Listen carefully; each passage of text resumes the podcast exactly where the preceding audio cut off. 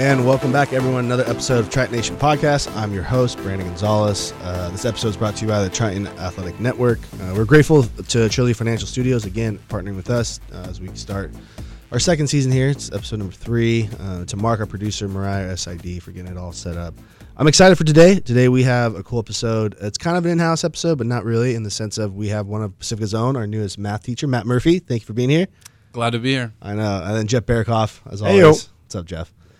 I'm excited about this episode because, one, I think it's going to help our community get to know one of our new staff members. For those of you that are part of Pacifica Christian that are listening or watching, you know, we just got back from the all-school retreat, and me and Matt here had to do one of the most disgusting challenges, I think. I don't know, dude. It's pretty good. You like that? Yeah, some fish eyes right up my alley. Oh, it was gnarly, but it was fun to get to know Matt more, and I think our listeners and our viewers are going to get a chance to know him now. You know, just as a person, his story, his history, you know, what he's about. So, Matt, for those that don't know you very well, I'll talk a little bit about you, and then you can fill in the gaps on kind of where I missed it. And I know Jeff's going to jump in, but you're homegrown, right? Yep. Born here, Orange County, Lake Forest. Okay. El Toro is what I understand. Yeah, I went to high school. I know you played football. Did you play any other sports while you were there? Yeah. So in high school, I did football, wrestled, baseball, and track as well. All those, like, all at one time, like one high school year? No, so baseball was my freshman year, and then I quickly moved to track because baseball wasn't cutting it. No basketball in there, huh? No, man. Yeah, tell us why. I would foul too much. It's just not a very physical sport, you know? That's awesome. I just need some more physicality in my life. Basketball didn't do it. Yeah, I get that. I foul out too. I'm a soccer player. Okay, so then, and you were, you know, let's not be shy about it, a very highly sought-after football recruit. Played on the offensive line at El Toro. How many offers did you have, and what kind of ultimately led you to your decision, and what was that decision? Right. So out of high school, I had an offer to go to Washington State or Air Force, Nevada, Reno, or UNLV. Okay. Now, those were my choices. After the visits, really, what drew me to UNLV was the coach. Okay. I mean, that's really what it was. Okay. Coach Mike Sanford there. When I was there, you know, to be honest, I went on this visit because it's fun. You know, you want to go on a visit, college visit, cool deal. I didn't even know there was a school in Las Vegas until they started talking to a coach. You just thought of, like, the Strip in Vegas. Yeah, and right. I was like, goes with it. You know, and then there's a school right there. But no, the coach, like, the final thing he said to me is, like, you know, if you come here, we'll give you an opportunity to be a better player physically, a better person mentally, but also a better person spiritually. So there's definitely that aspect, which was really good. And the coaching staff believed in that as well. You know? That's cool. So there was definitely a Christian influence on that team. And of all places, UNLV. Yeah, right. Yeah, believe it or not, for sure. And so that's what drew me there. And I was like, you know, I think this would be a great place. You know, awesome. And I liked the offensive line coach when I met him. They talked about how I could come in and have an opportunity to play early. Okay. And so all those things. So we were talking a little bit before the show. You didn't redshirt, which is almost normally, you know, it's the common thing, right? And going to college, football kids redshirt. So you didn't redshirt. You played your very first game, first season opener. You tell them about that story. How was that? Who'd you play against? Yeah, so I was a true freshman, got in there. Like, I think we went to camp. You know, it was like 3 weeks, and then our first game, I actually didn't start, but I played, and then the second game versus Wisconsin was my first start, you know. So it was like, you know, your big money game in the year, so obviously the smaller schools, they play the bigger schools so they can get some money. And I was true freshman, 18 years old, playing against J.J. Watt when he was a junior, Russell Wilson, and I was just like, this is crazy, man. Like, obviously J.J. Watt wasn't as big as he was now. The steroids. I'm just saying, like, popular. Like, I didn't really know, but it's just the big school effect. I was like, shoot, this guy is probably really good. But no, it was a great game. We fought tough. We were winning up until like the last minute and a half, and then Russell Wilson booted out and scored a touchdown. It was heartbreaking. Now he's at Seattle, and JJ did his thing. Okay, so that's a fun little story. Then let's talk about the matchup with JJ. Oh, here you go, Jeff. I had heard through the grapevine that you kind of took care of some business, or I mean, you know, as much as I could. Like, it's not like I was putting him in the ground, but, you know, I mean, you know, we got the ball out quick, so there was no sacks in that situation. But and that's a win. That's like a shutout in soccer. No sacks is a win for an offensive line, right? Yeah, I guess. Yeah. I don't know. Sometimes. I would imagine. I'd imagine no sacks. Okay, and then so college there, 4 years, start, play, a bunch of accolades. We don't need to get into all that. But then after college, you had a little bit of an NFL stint, a few teams. I know you were talking, you think it was maybe last week, even about some of your experiences, if it was with, you know, Peyton Manning and all that stuff. But tell me a little bit of that. Like, what that looked like, how that happened. So after my 4 years at UNLV, I was fortunate enough to have the opportunity to go to the NFL and kind of fill that out. I was undrafted, picked up by Atlanta, was there, and then I was quickly traded to the Colts, spent a season and a half there.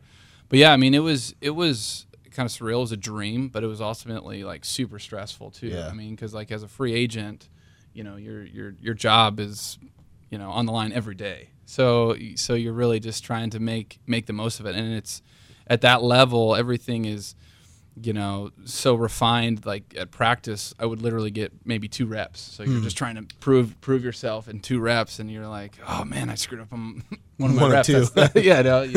So it's pretty high intense, and so it was awesome. I really enjoyed it. I mean, I learned a lot from it. Got to experience at a high level. I mean, and the cool part was, I mean, the amenities were unreal. Yeah. I mean, they take care of you, locker room, food, chefs, this and that, plane trips, and it was really cool. So in that sense, it was awesome. It was you know, everything you would dream of in that. But yeah, I mean, it was stressful. So after I was done with the Colts, I was traded to Cincinnati, spent preseason there, was released, and then waited around. And I was like, you know what, I'm ready to move on. Yeah. You know, I like, I don't want to go through another training camp in this position. So, and you got into coaching, right? Yeah, and then I got into coaching. Okay. Yeah, so the guy, Mike Sanford, the guy I played for at UNLV, got the head coaching job at Indiana State. Okay. So after I was done, I was still living in Indiana, and I had to finish my degree. Okay. Because I didn't redshirt, so I was only at UNLV for 3.5 years. Okay. I took that spring semester off to train, and I called him up, and he gave me a job, paid for my school, and finished my degree, and got into coaching. Okay. And you were there, what, 3 years or so, 4 years? Yeah, about 4 years at Indiana State. Okay. Well, I know in football it's so grand with positions and everything, but what was kind of your main role there? So I was always coaching like tight ends and helping out with the offensive line, but at that level, you know, FCS school, a lot of the coaches have off-field responsibilities, so I was in charge of the team travel for a little bit, like you know, setting up the hotels and budgeting and travel. I also did equipment while I was there and stuff like that. So like a little bit of everything. Like yeah. But on the field, it's mainly offense, you know, tight ends. All right, so sports is a big part of your life, and we'll jump in a little bit kind of about that in a sec. But to go from, you know, Division I football, NFL career, coaching at the college level to being a math teacher. That's not common, you know, like path of travel for many. Tell me where that came in, you know, being now the brilliant, you know, algebra, you know, pre-cal, all that good jazz. Yeah, a movie in the making. It is. Sure. Yeah. It's the new Blind Side. Love that. The Murphy Side. I don't know. That's cheesy. So, anyways, tell me that. No, math teacher. No, I mean, I think I'm a teacher for the same reason why I like sports. You know, at the end of the day, like I don't miss the contact of football. I don't miss running 100s or bench pressing or squatting. You miss the camaraderie of it, right? I mean, you miss hanging out, working towards a goal, being relational. And I think that's one of the reasons why I wanted to be a teacher is because, you know, I want to interact with people. I want to have a relationship. And it's a coaching, mentoring role where you're saying, hey, here's the goal. Let's work at it. Let's work together. And how do we get you to achieve your full potential, whether it's on the field or, you know, in the classroom. And so that, I'm not a math teacher because I love math. I mean, I'm a math teacher because I want to work with people, and math happens to be the subject I understand the most and feel most confident in. No, it's fair answer. And I know we're excited at Pacifica Christian. I'm sure whatever school you came from was sad to see you go. But, you know, I think it's hard finding good math teachers, and it's hard finding good math teachers that understand student athletes. So I think it's like a perfect, you know, match made in heaven, if you will. There you go. Math made in heaven. But, okay, kind of jumping into a little bit what I want to talk about today is, and this is really for both of you guys, is both of you were, you know, high caliber recruits, played at, you know, big Division I schools, Jeff at SDSU, and then yourself at UNLV. And I'll go even a step further, and I'm sorry if I kind of, you know, upset some of our listeners out there. Myself as a girls soccer coach, I don't take offense to this, but as you guys in this country kind of coming from the most predominant sports, right? When you think of male sports, you think March Madness in college, right? You think the NFL, you think college Super Bowl and all of that, like the bowl season. So it's a big deal in this country. What's your advice, or maybe tell me about your own journeys? You know, we can go with Jeff and then Matt on, as a high schooler, understanding that, dealing with that pressure for those kids that, like, they want to play at that level. Like, what was that like? What is maybe some advice you can give a kid? It's walking in your guys' shoes. All right, well, Matt first, then Jeff. You can, yeah. I mean, I think, you know, growing up, I mean, I don't think it really matters what sport you play per se, but trying to achieve and reach to a high level, I think one of the things that you just got to take it is just one step at a time. I mean, there's not one thing that's going to make you a college athlete overnight. Mm-hmm. You know, I mean, and, you know, fortunately, a lot of it is genetics as well. I mean, especially in a sport like football, where, you know, the bigger you are, the easier it can be to play. Mm-hmm. And so, you know, I would encourage kids just like, don't make that the end goal, you know, set smaller goals up in front and little pieces here, you know, how am I going to make myself better tomorrow? Mm. You know, whether that's getting in better shape, whether that's, you know, learning the playbook in football or some, you know, application of that in basketball or whatever other sport you play.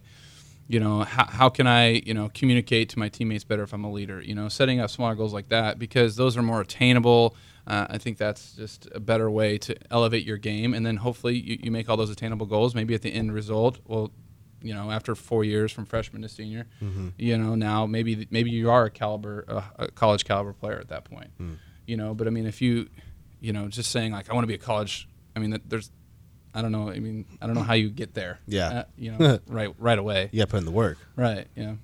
Your thoughts? That's a great answer. I was just thinking, find mentors, people you trust and look up to, and surround yourself with really good people. Mm.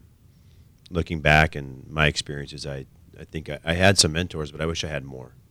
And I don't know if that was just maybe me being young and so selfish and wrapped up in what I was doing. I think if, you know, young kids can focus on others, good things will happen. I mean, spending time, more time with your coaches, watching film, picking their brains, and not worrying so much about yourself, then really great things will happen. Hmm. I mean, Matt, social media wasn't around then for you. I was about to bring that up. Yeah. No. I mean, I can't imagine what these athletes go through now, right? I mean, I just remember me being 18, just wrapped up in me. And I wish I could always go back and focus more on the others. And I thought if that were the case, I could have been a better basketball player, but more importantly, a better person. Mm. Now with social media, it's really about ME, yeah, right? And that's what's so cool having you at our school and our classroom around our kids is that, you know, you did play. Like, so you understand if there's a guy or gal that's all into their TikTok now, and maybe you hear it, you can kind of push them in another direction and make it not about themselves. So that's kind of what I was thinking when you asked that question, Brandon. Mm. Yeah, I think you're that was going to be my next point in the sense of that it's a different world now than when we were all being recruited. Like, you know, there were cell phones, but there weren't smartphones. Like, you didn't have TikTok and Instagram, and I mean, we were joking earlier, Facebook's for the old folks nowadays, like older than us, but you don't have that. Now these kids are all self-identifying as this, or they're trying to be, oh, well, that high school player over there has 30,000, you know, followers. I only have 25. Like, it's just like, it's such a, you know, combative world on that, the social media platform. I think for all these kids, like it's, they put too much value in that. To your point, just set those small goals and maybe find good mentors along the way, I think is important for them. You know, so that's good words there. And I wanted to piggyback off, Jeff, what you said, from a like coaching kind of perspective, you know, Matt, how do kids, and this is reality too, nobody's going to have the perfect coach. Everybody's going to have a coach at some point in their career that they don't like, they don't get along with, they think they're out to get them, you name it. And Matt, I would imagine you playing for as long as you played at such a high level as well. What is some, maybe, what's one adversity story there? You know, working with people you don't get along with necessarily. And if you had a great coach the whole way, then great. You know, I want you to make it up. But assuming like there are kids, like how do you help kids overcome that, overcome a coaching decision that they don't like, or you know, something in that ballpark? That makes sense. Yeah, I mean, fortunately for me, like most of the coaches I had, I really enjoyed, I respected, you know, I would follow. You know, the only adverse coaching situation. It wasn't necessarily because I thought the coach was bad. It's just my senior year in college, we got a new coach, you know, and, you know, anytime you have a coaching switch or just any sort of leadership switch in general, there's kind of like a cleaning house aspect. Yeah. You know, there's like an old way of doing things and here's the new way. And so, you know, there was kind of that feeling where, you know, their recruits were a little bit favored in situations, maybe, you know, and I mean, it didn't affect my playing time, but it affects like just how I felt like they you know, were they thinking about next year or the year after that? You know, this is just a transition. So that kind of stunk. But, you know, if for me, like, again, it had to come down to, you know, fortunately, offensive line, I played with 5 other guys. So, I mean, we had to stick together. You know, we had to turn to ourselves like we got to do our best. Yeah. You know, we got to hit our full potential. You know, we have an idea of what we think is a good execution of a play. You know, let's try and hit that as much as we can, even if the praise and recognition isn't there from a coach. You know, so it just comes down to that intrinsic motivation at that point. You know, are you giving your best? Only you can know that. Yeah. You know, whether a coach tells you or not. You got to make that decision and own up to it. If you're not, try harder, give it up, figure out, communicate, hey, if this changes, I can produce better, Gotcha. And just kind of be an advocate for yourself. But, the barometer has to be inside of where you're at, if you're giving it all, if you can do your best, if your effort's there, if it's not. Gotcha. Yeah, I like it. Yeah. Yeah, I mean, the barometer has to be inside. That's a gem right there, man. Yeah. I played for 4 different coaches in 4 years of college basketball. So every year it was a brand new head coach. So looking back, I always wish I had like more of a connection with the head coaches, right? And totally. I mean, that's huge. Yeah, but I love that. The barometer is on the inside, right? Yeah, we always learn something from these Triton podcasts. I'm going to take away something. Man, I'm going to put that on a T-shirt. The barometer inside. Mariah, get ready for that one. You're going to hashtag that all over the place. So, Matt, playing, we talked about your playing career, talked about where you've been, where you've traveled, what kind of brought you back to California in a sense, and like obviously teaching, but like, where do you, for all our kids out there who, playing comes to an end someday and not that, we want that to come sooner than later, but like this decision to move into teaching, you kind of talked about the reasons why, and that's an avenue for you to reach out to people and touch people's lives. Now moving back to California, like what brought you back here? What is kind of your goals now being at Pacifica in that sense for our Pacifica listeners? Like what are you going to bring to the classroom that you're hoping, your kids after 4 years of learning math are going to walk away with?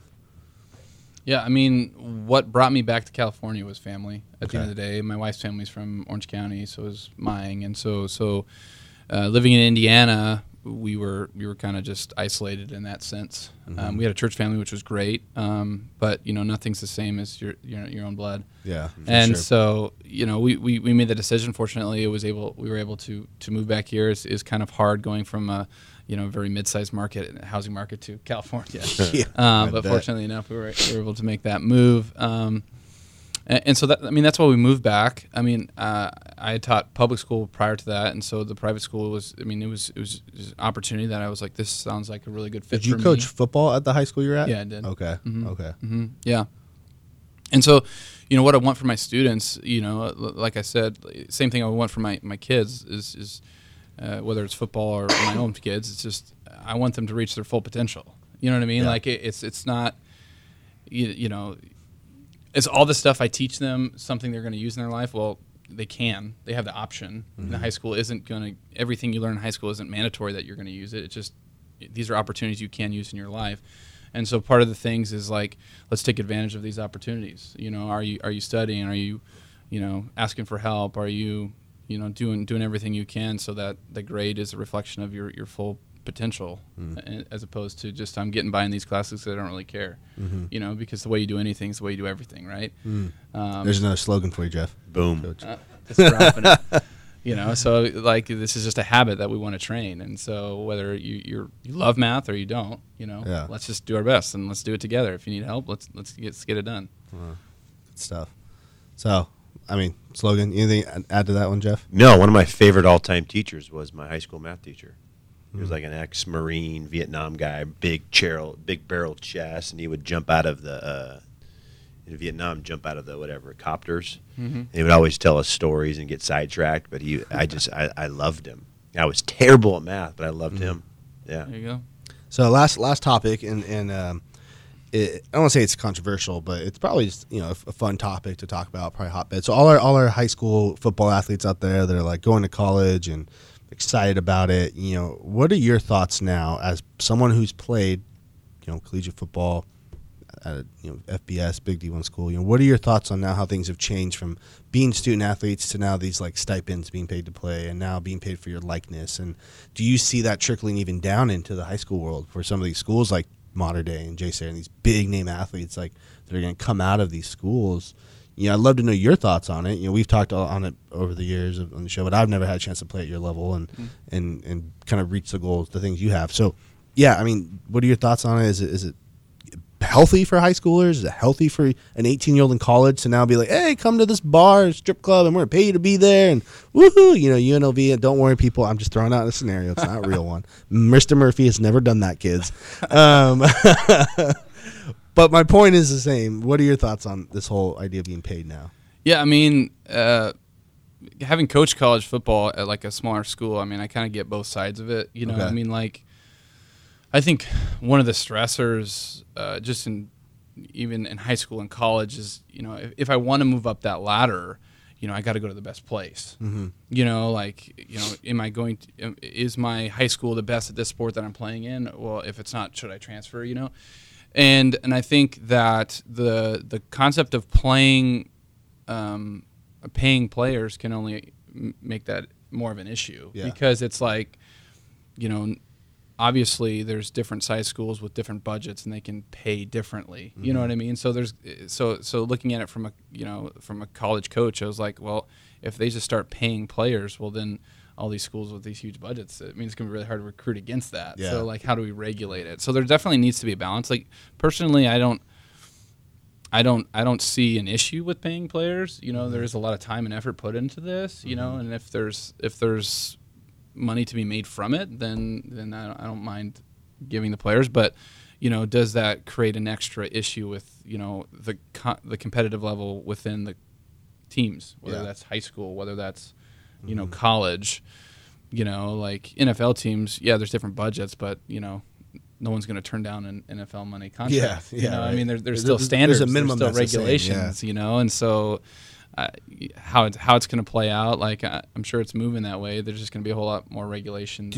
Did you experience it? It sounds like you've experienced it as a coach, but I just want to clarify. Did you experience it pretty, you know, evidently, like, hey, we're Indiana State, which is FCS school, and University of Indiana is, you know, a bigger school, you know, FBS. Like, were you constantly recruiting kids who were like, hey, well, how much can I make going to this school, to that school? Was that a constant, like, conversation in the household? It was kind of just I was on the verge of that. Like, there was no – they just toyed with the idea of the cost of living okay. payment for students. Yeah, what's the technical term for it? It's I'm not even sure. I haven't been in college for a while. But. We've talked about it. It's like a stipend, but there's a specific term. Your Scholly check. No. So when I was in college, there was a check for, like, you know, whatever money it would cost you to live in the dorm, and if you moved off campus, they would just give you that in a check. Okay. Yeah, we call it our Scholly check. Yeah, and so that was pretty standard. No, it's more than that, though. But now... You got that when you were in college? Yeah, Scholly check. Yeah, but it's more than that, because now, like, players actually get a monthly stipend, like... That's more than that. Like, even if you live in the dorms, you would still get like $800 a month or something like that. Matt, I got like $5,000 a week playing. What did you get? Yeah, you're funny, man. He's probably serious too. Yeah. No, it was 1990 something. Come on, there's no. You were, wasn't San Diego State tied to like the drug cartel out of Mexico somehow? That like, too, but yeah. Our SID is just shaking her head back there. I'm not. That's true though. Go read, like, that happened like 10 years ago. Like, they busted a fraternity. I was long gone by then. Okay, man, so just to be clear, he's Coach free. Mr. Murphy's not strip clubs, and Coach Berrycoff is not drug cartel. I just want to be clear on that one. Anyway, so finish this topic of. So you think there's some validity in it, but the regulating of it could be a nightmare for some schools. Yeah, I think so for sure. Yeah. And even the NCAA. I mean, it's. Yeah. Recruiting regulations are tough to deal with anyways. Like, you're going to add another wrinkle to that. I don't know. Yeah, I think it's interesting to think that you could, you know, that these players now are getting their education paid for, where so many people have student loans and they're struggling to even pay those off. But, I mean, the government now is trying to pay it off for everybody, so that's a whole other topic. But essentially there's people that, you know, work hard, pay for schooling or take out student loans, and now there's athletes who get it paid for, which rightfully they should, to your point. Like, they're busting their butt, they're working hard and all that. I think it is a slippery slope now to try to determine, you know, who gets paid what on top of that. I'm in favor for the likeness thing, Jeff. I think we've talked about a couple episodes ago. I don't know if your thoughts on that, but I do think at the college level there should be, you know, you should be paid for your likeness. If you're going to UNLV and, you know, Mary Calendars, how about that one for everybody out there, at UNLV wants you to come and, like, be a spokesperson and do, like, you should get paid for that time. That's a normal job that anybody could go do. You just have to be liked more than others.